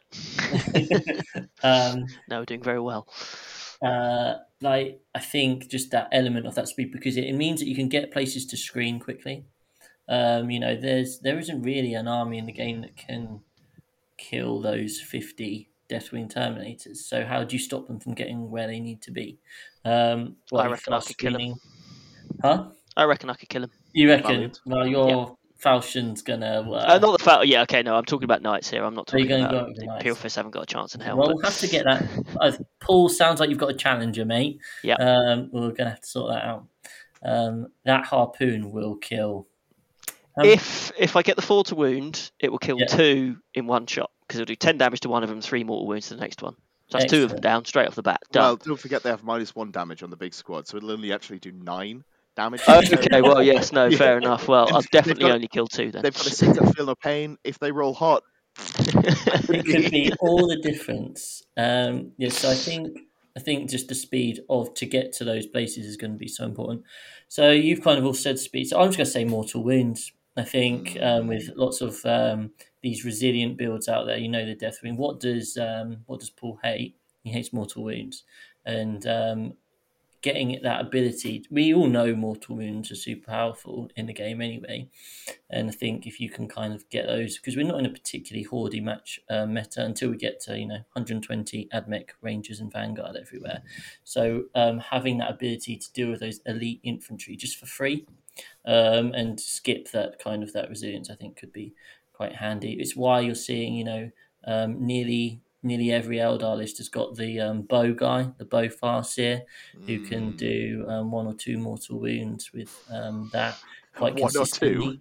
One or two, um, using the um, using like the fate and wound dice. I meant per hit. Oh, my Um, apologies. My apologies. Yeah, um, and obviously if you've got um, oh no, I lost a drone. um, if you've got um, Hail of Doom as well, you know that's extra uh, extra strong. Um, so just those. See, are there any ways you can just get in those um, those mortal wounds potentially?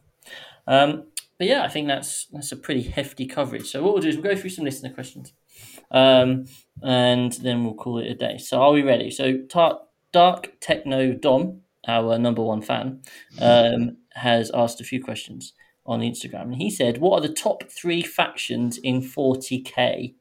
Okay, so you're each going to say one at the same time. Okay, pick it in your head. Yep. Are we ready for this? Right. Three, two, one. Imperial Orks. Fists. I was going to say Dark Angels, but uh, Okay, so Dark Angels, Orks, and Imperial Fist. Excellent. Those are the top three factions for you. Um, World Eaters, hot or not? Hot. Hot. hot. Yeah, Absolutely. definitely hot. They have no shirts on. Like, that's hot. That, that is the definition of hot. Um, Scrivo asked um, at teams, would we have changed any of our faction choices? Imperial Fists. Um, so in seeing as the only in my team, um, if only Jamie Clifford could have taken Tzeentch Daemons instead of Power, um, if only someone would have thought of it. or even Grey Knights, that would have been quite handy. Um, but he let the team down and like just kept going on about wanting to take Tau, and uh, we were one of the very few teams that took Tau. So I guess that's on Jamie Clifford, really. God Um, forbid he should want to play with his toys. Oh, yeah. So about that No. tournament we've got coming up, I really am enjoying Tau at the moment. Uh, um, for those listeners who don't know, this is uh, we are of course joking because we told Jamie, "Could you run Tau?" and then he wasn't the best pleased with it as we as we built into the event. what I want Um, to do, some another team's event in the future. I want now I'm here and you can't get rid of me. Yeah. I'm contractually locked in. I'm going to make a six plus plus team that just takes weird stuff. I want, I want a t- just a separate team, so you proper players Yeah, can go and do what you want to do. Team um, weirdos. Uh, team weirdos, we can go in and go right. We are going to take some Falchions. We are going to take some Valiants. We're going to take, we're going to take the um, That's just you. All on one Drukhari, list. The Drukhari Titan thing, whatever it is, the big boat. Tantalus. Uh, aren't they actually quite Tantalus, that's it. Are they actually right? Are they? Well, we're definitely bringing that then. If you, We if you played that. them as Nice Dark download. Technomancers, they have a lot of shots that you can buff. Yeah. Taking a Nice Town download. R. Ed's going to bring his Town R. Oh, Um, thousand points of goodness, and we're going to have one person that's just got a Warhound. That's his two thousand points. Um. Excellent. Well, you guys enjoy that. we will. we'll have more fun than you. and then when we Um, beat you, you'll be in tears. that would that would be. um, so let's go over to the Discord. So if you are a member of our Discord, we have like nearly eighty people now on our Discord. Um, then uh, That's just the six plus plus team. though, isn't it? yeah, it's just our horde. Um, so let's go through these questions. So, um, what has happened to sisters? Where is the faithful? Says Paint Celestine. Where have they gone, guys? Why aren't they doing well? They didn't pray hard enough. That's the problem. Classic. Simple. Uh, I think because, well, I think essentially because they had such a strong scoring game before, and it was quite easy to do that, it garnered a lot of uh, people using it for that effect. And I think now because you've got to reset and try and figure it all back out again, so they've had a decent uh, changes to their secondaries to hurt how that works. Um, and you really need to look at the lists again. I think people have just been turned off by it and haven't looked to actually um, figure that out yet. I don't think they're as bad as they seem with everyone dropping them, but I think it's just a, a bit of that as uh, shinier, easy things to go and grab. Yeah, we do keep coming back to that point, don't we? That there's easier things to win with, therefore everyone just seems to have gone to that. Which I'm not sure that what that says about everybody. I suppose I don't mean it in the sense of easy to win with. I guess it's more a lot of people have multiple armies in their collection and Yeah. they each only get a certain time to shine.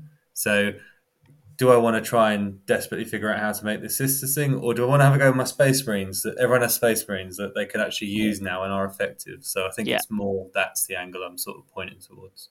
And you've also built your army to be competitive in a certain meta. You built your sister's army. Oh, I've got a sister army. This is great.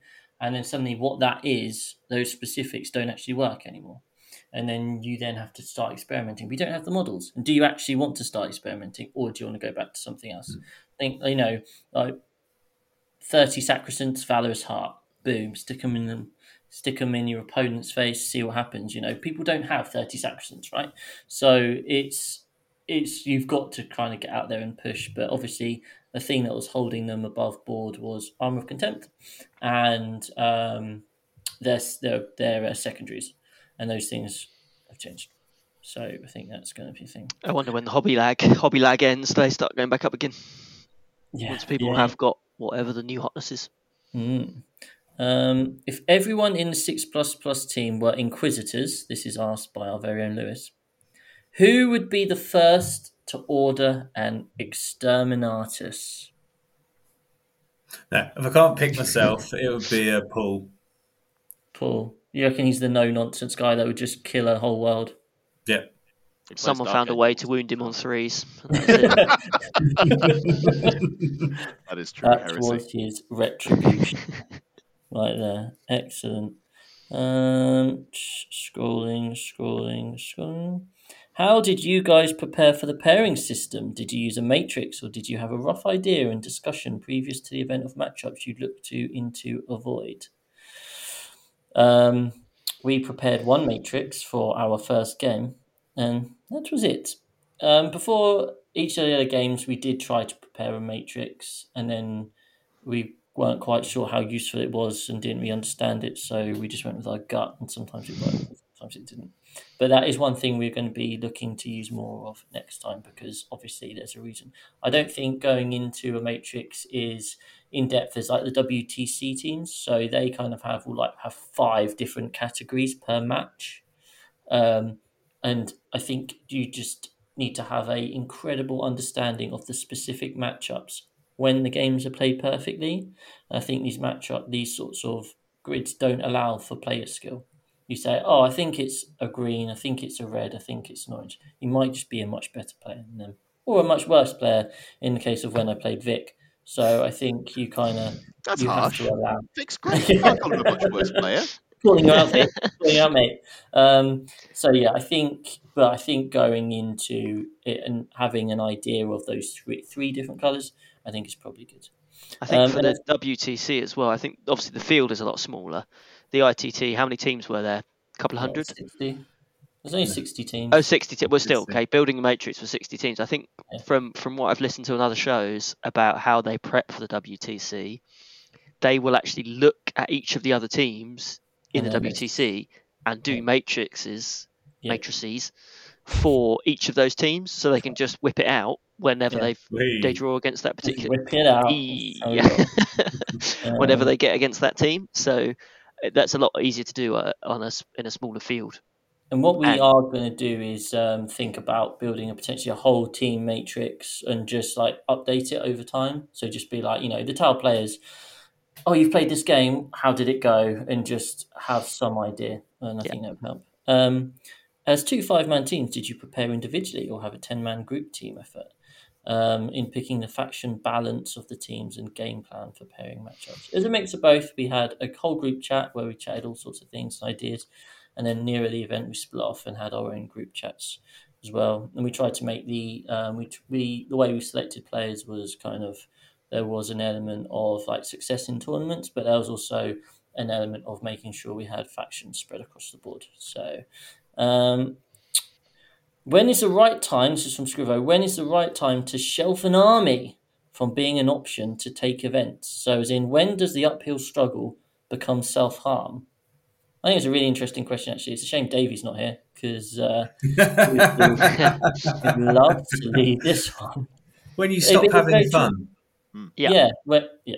It's what's what are you getting out of the hobby? I think, and we all get different things out of the hobby. But in my perspective, it's uh, am I enjoying this army? So for me, Harlequins, if I was still enjoying playing them, great. But the specific list that I need to be taking, I don't seem to do that well with anyway. I don't enjoy playing just all boats. I liked having my ten mans. I liked having my bikes to do things. I'm not getting to use those if I want to do reasonably well. So I'm not interested in playing them anymore. Um, I, th- I think everyone everyone has their own different motivations, don't they? yeah, Um, exactly. I know from my perspective, I'm motivated by doing something that people aren't expecting. So you prob you won't see me jumping around to, to new armies that are good because that's just not what I enjoy. Mhm. Um, and I'm sure I could probably make myself a much better player if I did follow things around with better and, and, and build my lists a bit better. But I tend to build my lists from an idea in my head that I think looks cool and then build a list around that and then try and make that work in whatever the, the competitive setting is. And I enjoy trying to solve a problem with a list that isn't optimal. Um, and I enjoy getting to a point where I can take that list and I can play against some of the best players and I can hold my own, even with something that's not supposed to be the most amazing thing in the world. So uh, it just very much depends, and, and it, it, but that's not easy, is it? So if uh, if if you don't Yeah, enjoy yeah. that, then you've got to do what you enjoy. As Aaron says, if you don't enjoy it, you need to do something different. Because it's a hobby at the end of the day, isn't it? We're not here to uh, do anything but have fun. Serious business. Well, okay, know. well, yeah, okay. Um, Chris on. is Chris is here to to rinse and get as much money out of us as possible. But Yeah, uh, absolutely, mate. quid every two months. Ed, Ed, for you, is it when you run out of Mordant Earth? I'll have you know that I have multiple armies painted in different texture paints. Thank you. I did Sandstone Necrons, uh, Necrons, Sandstone Necrons in 8th edition, and then they were in the 9th edition box set, and I was like, oh no, now everyone has Sandstone Necrons. And I didn't come up with the idea, but you know, they were yeah, yeah. Not as- seeing a video on it. Yeah, and then I did um, my Orks, which I actually have one here, which I bought. Oh, you can't see it at all because my lighting's terrible. Never mind. Um, it's it's got a rust paint on it that you then put water over the top. So that was another texture paint. Um, I think I've just done texture paints for all of my armies because they're faster to paint. I can't think of the last time I. I've never met anyone who does that. Yeah, Sounds like a new video series. Texture Oh. paints with Ed. that's a lie. I've got some red Custodes which were painted with actual paints, which is you know Ah. disappointing. Uh, But No, just ruined Ed, when you do the video, can you dress as Bob Ross? Bob Ross, yeah. yeah. have an easel. We've I've got one the of those canvas in the comically background. large paintbrushes. yeah, yeah, you could probably you probably could with texture paint get away with that. That'd Um, fun. We have Okay. a series on weird armies with weird models in it and weird painting techniques that work. Yeah. Snappy so- title. I'm liking it. Yes. It rolls off the tongue. Marketing's never my forte, and that's not what I was brought here to do. Technical Paint and Me by it. Technical paint and me. You, me, and the technical. uh, I don't know. We'll work- Workshop it. Um, in your time, this is from Connor. In your time playing 40k, what have you felt has been the most oppressive list that you have ever played against? For me, it was the Iron Hands Leviathan build from eighth. Um, so, what's the thing that you've played against and you've gone, I have got no chance at all? Have you ever played that game? I played that game once. Um, I played into Raven Guard in eighth and um, I was Necrons, and they went first, and I lost twelve hundred points of my army turn one, um, just to all chargey, all shooty, um, and all out of line of sighty shit, and uh, it was a miserable experience. But I was still really drunk from the Knight out before, so swings and roundabouts. Pain Those is two things- Those two things are definitely not linked. So, anyone else? What's the most oppressive thing you've played into? I have. I, I was. I was thinking about seventh edition as just as an edition as a whole. That was pretty oppressive. But more recently, there have been two occasions where I've lost my entire night army in one round of shooting, and that was Imperial Fists. And there's nothing to do with me picking them up now. This is when they had damage three on the heavy bolters and AP three on everything Uh, and um, I uh, we were playing on a board at an event that had not that much terrain on it, so uh, I had nowhere to hide. It was all land speeders and um, dreadnoughts, and I lost every single Knight in the first round of shooting. And then the second time I've lost it, so that was pretty impressive. Second time I've lost everything in one round of shooting was when Harlequins just came out um, in ninth edition and they had all their stupid Starweavers and all that sort of stuff. And uh, yeah, I was on UKTC boards and everything as well. But they could move so fast, they just moved behind. On the diagonal board. He put everything on the front line and just moved behind me um, and just killed everything. Uh, but one of the Valiants did blow up and kill a uh, boat, so I got one point for bring it down. Um, so call that resounding success. I have realised that's how I pick a new army. I I get beaten by something and go, that's that's great. I want to play it. That's how I started playing Necrons in eighth. I was at my first ITC event because I got back into the hobby in eighth, uh, and I went one and four. I was like, oh god, these are the big boys. Um, and in my last game, we were both one and three. I got wrecked by eighth edition Necrons. That was humbling. That's a low Um, point. Yeah, and then I played them and had a great time. That was fun. Um, recently with the Tau, I lost to um, Brian Seep and um, Tony Chu, both fantastic players. Both played Yeah. Tau, both smashed me. And I was like, well, this Tau thing's pretty great. How am I going to play this? Um, yeah, so obviously, Where's that Mordant Earth? it's around here somewhere. whatever I lose to at my next event, that's going to be the next army, I guess. Aaron? Um, I don't think I've been in it long enough really to have any oppressive things. Like it's it's not not fun playing Tau into Genestealer Cults. Um, but I don't think I've ever had a massively oppressive game. Maybe Necrons when they were all ObSec pre-game move, but yeah. Interesting you say about the Necrons, Ed, because actually I was playing GSC Mm. and um, I got into GSC because I heard on a podcast that they were sounding pretty good and the new book wasn't even out yet. This was in eighth. Mm. I was like, I want to get ahead of the game here. So I got into GSC in a big way in eighth, and then the book came out, and they were very, very good.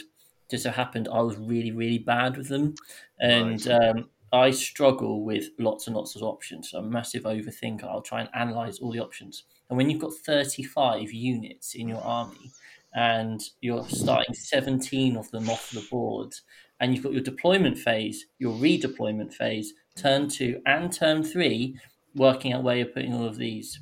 It doesn't work. And I played into Mark's Necrons. I lost, as you know, I lost nearly every game of GSC. And I was like, this seems fun. They weren't particularly strong, but they seem fun and they seem to cover all the bases. That's how I got into Necrons. That was a really boring story for you. Um, Well, actually, actually, Chris, I have an antidote for your uh, inability to deal with things that give you lots of options. is what it you nice? need to do? No, no, no, it's even better. Okay. You need to take a tank that costs 700 points and Yeah. has one big gun on it that you can only shoot at one thing. Your option is which thing do I shoot at? Because you can't move it, so it, you don't have to worry about moving it. You can only deploy it in one location when it actually fits, and then you just shoot at one thing. Easy. All your decision paralysis out the window. Loads of time left. You go for many beers once that thing dies. I have a fix for you not being able to move that on UKTC terrain. If you can't deploy a fortification in your deployment, you have to remove a piece of terrain. So you're going to p- take whatever bit of uh, fortification doesn't fit on UKTC, then you can remove a bit of terrain, put it down in such a way that you can move the falchion, and you can waste another 200 points on a Fortress of Redemption or whatever. Genius! This is happening. Oh, Just so you know, this is a fascinating insight into our six plus plus WhatsApp group team chat, in which we uh, build lists just like this. Um, excellent. Right, only a couple more questions to So- go. sorry, Chris. This is go, going on far too long because we're just whinging about Imperial Fists. So, yeah, I'll just cut all this out, and it'll be like an hour. It'll be fine. um, what Who is is Tom's, what is Tom's Khorne Daemon list? Um, what do you You're reckon Tom should take in his Khorne persons. demon list? Pardon? I feel like you're asking the wrong people. He's Yeah, uh, I mean, well, no, we're going to build it for Tom right now. What should he have in his Khorne Daemon list? Three units heavy intercessors, Yeah, painted red, obviously. painted red, obviously. uh, I think he should run three Bloodthirsters, scar Skarbrand. Bloodletters. That's that's all it is, really. Isn't it? Oh, you can get juggernauts, can't you? I have an actual answer. If, Oh, if go on you then. want. So I think you could do a really interesting Khorne list that is leaning on shooting, and that is obviously what I was going to say because I like guns. But you take three of the um, skull cannons, Skull cannons. Three they're allied uh, war dogs with the just whatever guns you feel your list needs, um, and you put then pressure the rest of the like, 1200 points or whatever it is. You just take all the melee stuff, you know, the good stuff. All six units you've got to pick from. There's three of them that are great Yeah. go wild.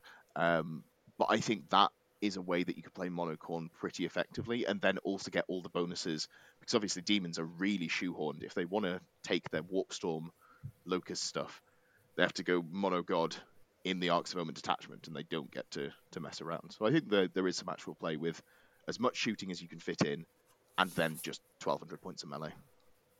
Interesting. And I reckon we make him go all flesh hounds and um, juggernauts. yeah, that's fair. And Fleshhounds are I've good. a follow up question for our expert here. Ed, in your opinion, what texture paint should he use for his army? Well, it's a it's a it's obviously a Mordant Earth situation. Uh, if you, You reckon? to go Everything is a Mordant Earth situation. well, it's it's a lava effect, so you can do a very easy lava effect. Khorne, lava, that just makes sense. Uh, the other option is you could go Astrogranite, and you could do some sort of um, grey. See, here's the problem. Here's the problem. There's about six texture paints, and you go, well, that one works. What's the next one? Mm, mud, gravel, sandstone. Uh, I do actually really like the. You see it with Custodes. People do the sort of um, statues, the aged statues with all the Yeah, yeah, yeah. yeah the water damage and such. I think that's a really good look, but maybe not for Khorne Daemons. No. So there you go, Tom. Um, some some weirdo called Elmo Miniatures has asked, how Who's close that? to the bottom of the barrel would the six plus plus team have to scrape to add someone born and bred in Essex to their team? Um, um, Hey, well, you know we've got. you're really regretting this decision already, aren't Yeah, you? well, It's we'll supposed to be a competitive podcast, The contract had its clauses, so we'll see how. which I deleted before I signed. yeah. um, of course, it's an absolute pleasure having people from Essex because we welcome people from all walks of life, be it right at the top rungs or from Essex. That's good. Steady. Even the northeast. Even the northeast. Even the northeast. That's, Even um, the them's, northeast. them's fighting Uh, words. Um, but you've you've surrendered already. Your flag's in the background. We're fine. And uh, That's that's such a typical Southerner thing to th- say. You think that we have one flag, one one collective. We're all the same. um, and final question, which is actually a really good question um, from Unpredictable. If you had to pick a fantasy team tournament lineup from current players outside the Plus, of course, who would it be and what army would they be on? So why don't we do this as a collective? So we'll each pick one player and put them on an army, and we'll take them to a four-man team event. Um, I'm going to go Vic, VJ, and Aeldari um, because he is obviously a very strong player. He's going to be building up good knowledge of um, the team based event with working with Team England. He analyses the game very well. And Aeldari are incredibly strong at the moment um, in the right hands. So that's going to be that's going to be my pick. Uh, I would go. Is it Anthony Vanella, or Okay. as uh, he hates Yeah, to be called Tony V? Um, Yeah. with uh, World Eaters. Yeah, I think that's so. We've got World Eaters, we've got Craftworlds. We're not having Imperial Fist, so don't even think about it. Oh, come on. Chapter Master Valrak was almost there. Um, Ed and Lewis, what are you thinking? I think the obvious answer is Porter on whatever he wants. Probably GSC. I think he's it, Yeah. expressed some interest in Just give him whatever he wants. because I mean, the guy's probably the best player in the world. I think that's not an unreasonable opinion to have, and it's it's either going to be him or Harpster, and Harpster's American, so it's obviously obviously Porter. And yeah, Mike Porter likes um, our GSC videos. Um, he's commented saying that he liked them. So maybe Mike Porter is listening right now, and we don't know. If we are, hi Mike, big fan. If you're listening Um, right now, get out of my house. This is pre-recorded. no, you can Well, it's very GSC of him. He, he seems lovely, so Yeah. um, okay, so we've got Mike Porter on GSC. We've got Anthony Vanella on uh, World Eaters, and we've got Vic VJ on Craft World Outdoor. It's looking good. And now, no pressure, Lewis, but to round the All Star team off, Well, speaking of someone in our house, uh, he has a gun to my head at the moment, so uh, I'm going to have to say Paul Bridge on Tyranids, obviously. No, Hasn't he um, Jenny, Jenny would be a very good addition to a team, but I think if I'm being serious, probably someone like Innes Wilson and, Yep. and Tyranids. I think even modern Tyranids, he could probably find a way to make it work. would that be Uh, optimal? Do we, do we Well, do I'd, I'd put him on GSC, but if if we've already put Mike Porter on GSC, then perhaps we're using someone else. Uh, But basically, who is the fourth player who's going to play Dark Angels? yeah. Get 20 I mean, O's. that's- Uh, Adam Camilleri is pretty good at Dark Angels, isn't he? Uh, Yeah, He he's number number one one. last He's year. Australian as well, so it's not as bad as American. Uh, Yeah. We, think we, thi- we feel favourably against uh, our, our Aussie brethren. So there you go. There you go. One particular. There's our really high quality and very deeply thought out answer for you. Yep. Um, and with that, this podcast comes to a close at bang on under two hours. So that's impressive. Um, Bang on one hour, 49 minutes, and 18 yeah. Uh, yeah, but I'm going to cut bits out. So you know, remember that rubbish intro I did.